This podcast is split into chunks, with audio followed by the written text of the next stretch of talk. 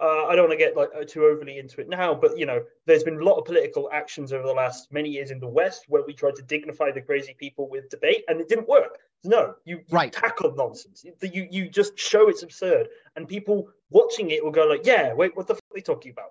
This is, you know, why are we dignifying it? Because then it makes it look, oh, well, he's got a point, and he's got two sides. No, it doesn't work like that. They haven't got a side. They're nonsense. They're liars. Yeah, sorry.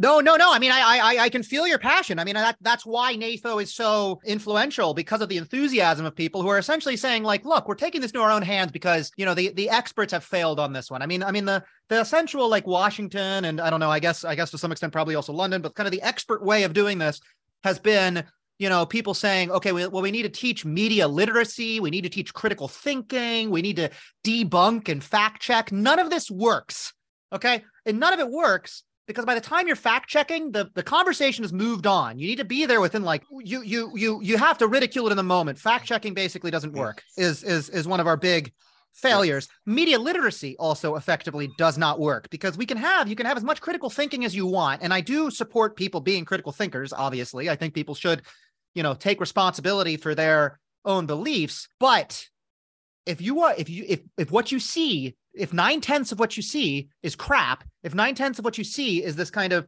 you know very clever Russian disinformation that has kind of the whatever you know the the kernel of seeming truth, you know that mixed with you know endless lies, and that's nine tenths of what you see, you're still going to believe in crap. You know, so we need to be flooding the zone with truth. We need to be out there fighting. You know, we need to we need to be engaging directly. We cannot cede this territory to them and then okay yeah well democracy wins in the end. No it doesn't. I mean this is if, if ukraine teaches anything it's that democracy does not win on its own.